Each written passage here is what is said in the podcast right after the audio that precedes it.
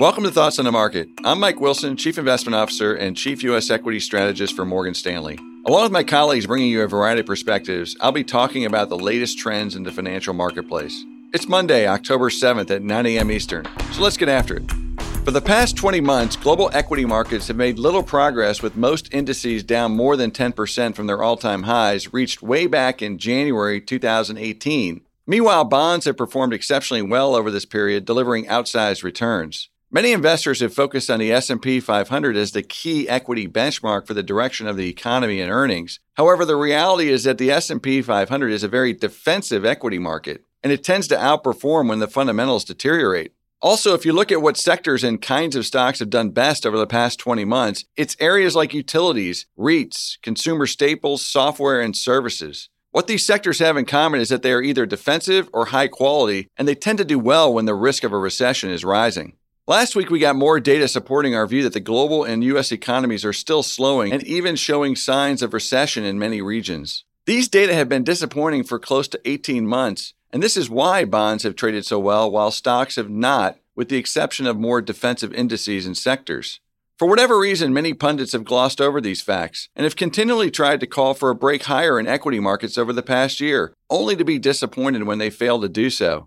Similarly, the few bears have suggested equity markets have 20% downside as a recession approaches next year and political tensions heat up in what is likely to be another hotly contested presidential election. Our view has been in the middle. When we called for a cyclical bear market in equities last year, we also said it would be an unsatisfying one to the bears because it was likely to end up being more of a consolidation with defensive leadership rather than a big nasty correction. If one is objective and looks at the price action over the past 20 months, it's hard to argue that this isn't exactly what's happened. The difficult thing about this kind of market is that both bulls and bears are frustrated, and neither one makes much money. Indeed, most equity managers have not made much money over this time period, and they have not lost a lot either. However, they have expended a lot of time and energy trying to.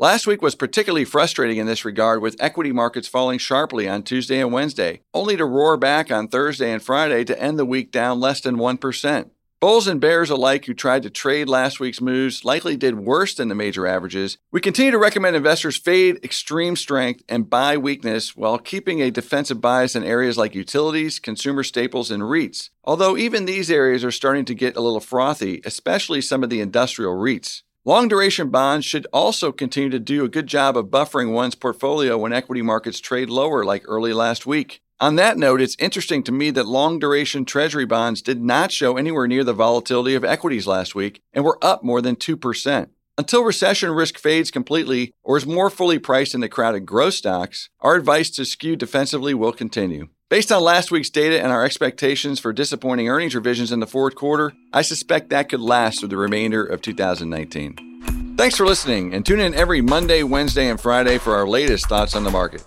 The preceding content is informational only and based on information available when created. It is not an offer or a solicitation, nor is it tax or legal advice. It does not consider your financial circumstances and objectives and may not be suitable for you.